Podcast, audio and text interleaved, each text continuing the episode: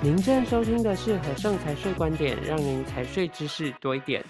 各位听众，大家好，我是主持人 Clement。今天呢，跟我们一同在节目上的是和盛国际顾问能一处高雄区经理 Gary 邓仁豪，欢迎 Gary。主持人好，各位听众朋友，大家好，我是 Gary，很开心又可以跟大家在空中相遇了。每每接到录音的通知，心里真是既期待又怕受伤害。期待的是可以跟大家一同分享最新的财税资讯与观点。让客户可以在短短时间内进一步认识法令，消除心中的疑虑。是 Gary 兴奋的心情，我完全可以理解。但是，怎么又会害怕受到伤害呢？因为啊，要收集这些资讯并加以整理分析，还要想让听众可以在短短时间吸收了解，都是历经数个漫漫无眠的夜晚。嗯，希望各位听众可以感受到我们录节目的用心。对。各位听众，如果对我们的节目呢表示肯定的话，因为认真用心做的节目是需要被听见的，那就要请大家用力的分享给身边的亲朋好友，成为我们和盛录制节目继续做下去的动力。好，工商服务时间结束了，我们就拉回今天的节目重点。Gary，请问你今天准备要带给我们什么样的新资讯呢？今天我想要来就全球最低税负制来跟大家起个头。Clement，我考考你，嗯，全球最低税负制是由哪个国际组织所提出来的呢？是由 OECD 经济合作发展组织所推动的。没有错，嗯，全球最低税负制，我们从字面上来进行拆解，全球就是跨国企业，嗯，低税负就是免税天堂。顾名思义，就是主要针对跨国企业运用免税天堂，将获利保留其中，进而达到规避税负的效果。嗯，而课税的目标为。集团全球合并营收超过七点五亿欧元，和台币将近两百三十亿的跨国企业，目前台湾只有一百六十家的台资企业符合。针对课税不足十五 percent 的地区，可由最终母公司的所在国集团其他营运据点上有实施加入全球最低税负制的所在国进行补税。此项新制预计在明年上路，台湾也会跟进提出台版的最低税负制的执行方案。以上简单的说明，各位们，你有抓到哪些重点呢？嗯，我相信呢，最低税负制大家应该都有些许的了解了。不过，刚刚 Gary 所谈到的内容，让我比较震惊的重点是，全台竟然只有一百六十家企业符合全球最低税负制。哎，是啊，依照经济部统计，一百零九年也是疫情全球大爆发的时候，全台公司登记家数达七十一点二万家企业。嗯。所以，若全球最低税负制只有一百六十家台资企业符合，这个比例也仅仅只有万分之二。基本上，大多数的企业可以说是完全不用担心。在此，先呼应一下，想了解全球最低税负制的起源，请点开我们节目第十二集复习薛玉经理有精辟且完整的解说。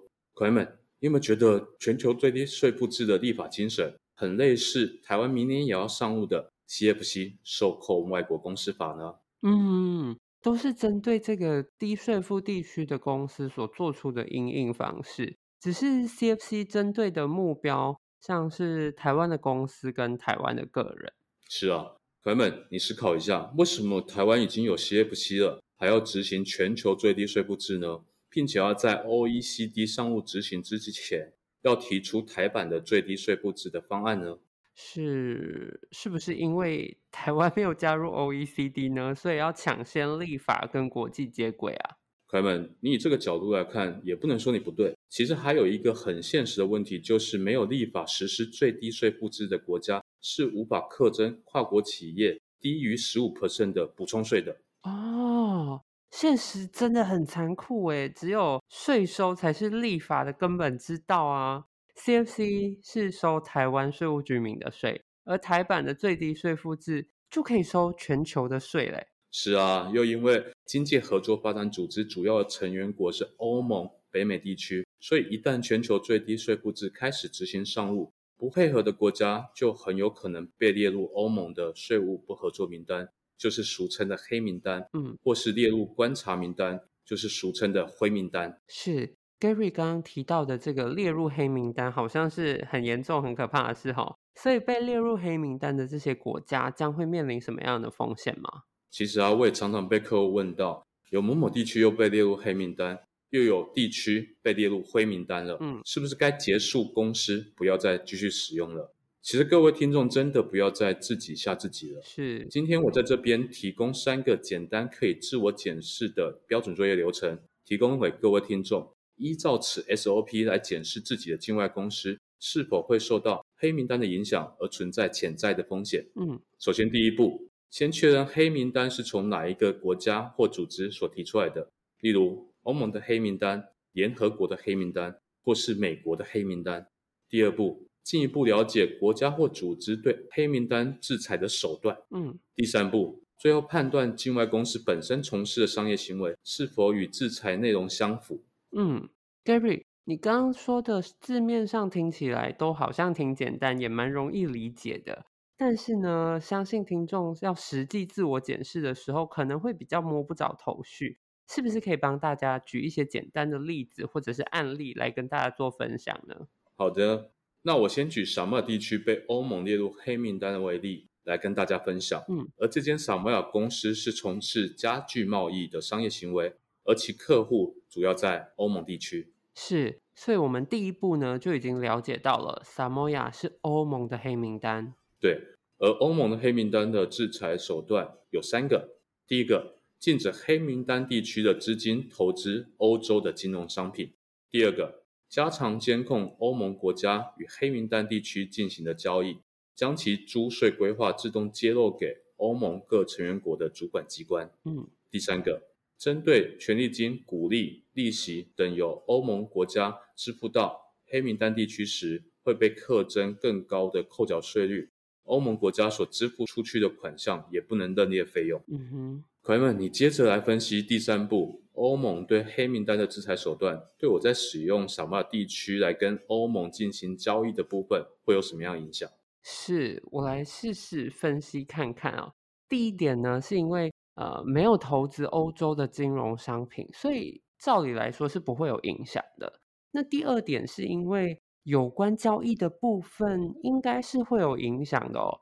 第三点呢，因为没有关于权利金、股利。利息的支付，所以没有影响。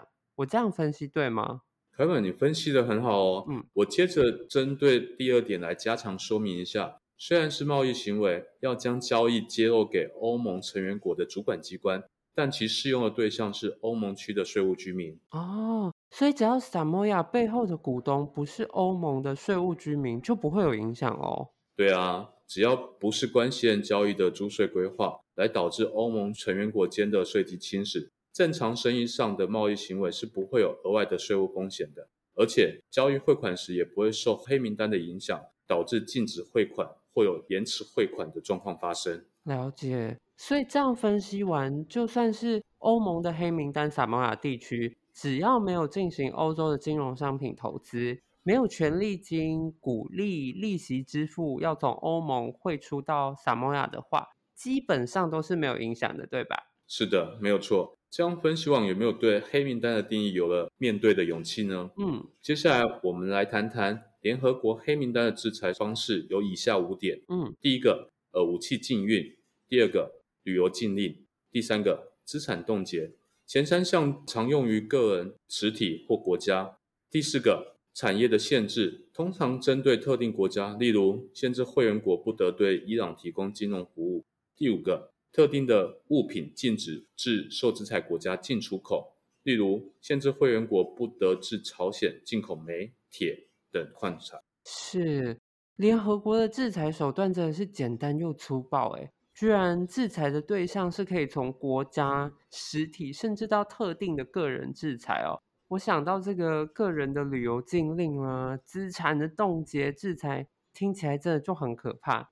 如果有个人连接到联合国这样的制裁，我看他应该是只能期盼来生了吧？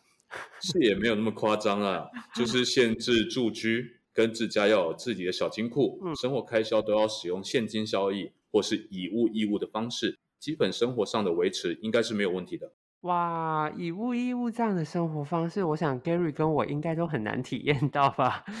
不然我们再来谈谈美国针对黑名单会以何种的方式去进行制裁呢？讲到美国制裁的方式，就是属于国与国之间的制裁，以伊朗为例，就是禁止美国人或美国公司跟伊朗进行交易，不提供相关美元计价的金融服务。因为美元是国际贸易的通用货币，嗯，所以美元制裁常常是美国对黑名单国家最常使用的手段。也有客户问我，如果交易的国家遭到美元制裁时该怎么办？嗯，朋友们，你想想看，如果是你要销售商品到受美国制裁的国家，你该怎么办？嗯，我应该就是去寻找一些没有受到美国制裁的国家进行交易吧。其实你这样的想法没有错，但是比较被动消极。嗯，加上国际贸易的客户都是需要长时间的累积与培养的，这样的做法比较会脱离现实。嗯，在不能采取美元交易的情况下，转换交易合约的计价币别由美元转换成欧元或人民币进行交易，也可以解决美元制裁的问题。只要各国的央行将外汇储备的更多元，便可摆脱对美元的过度依赖。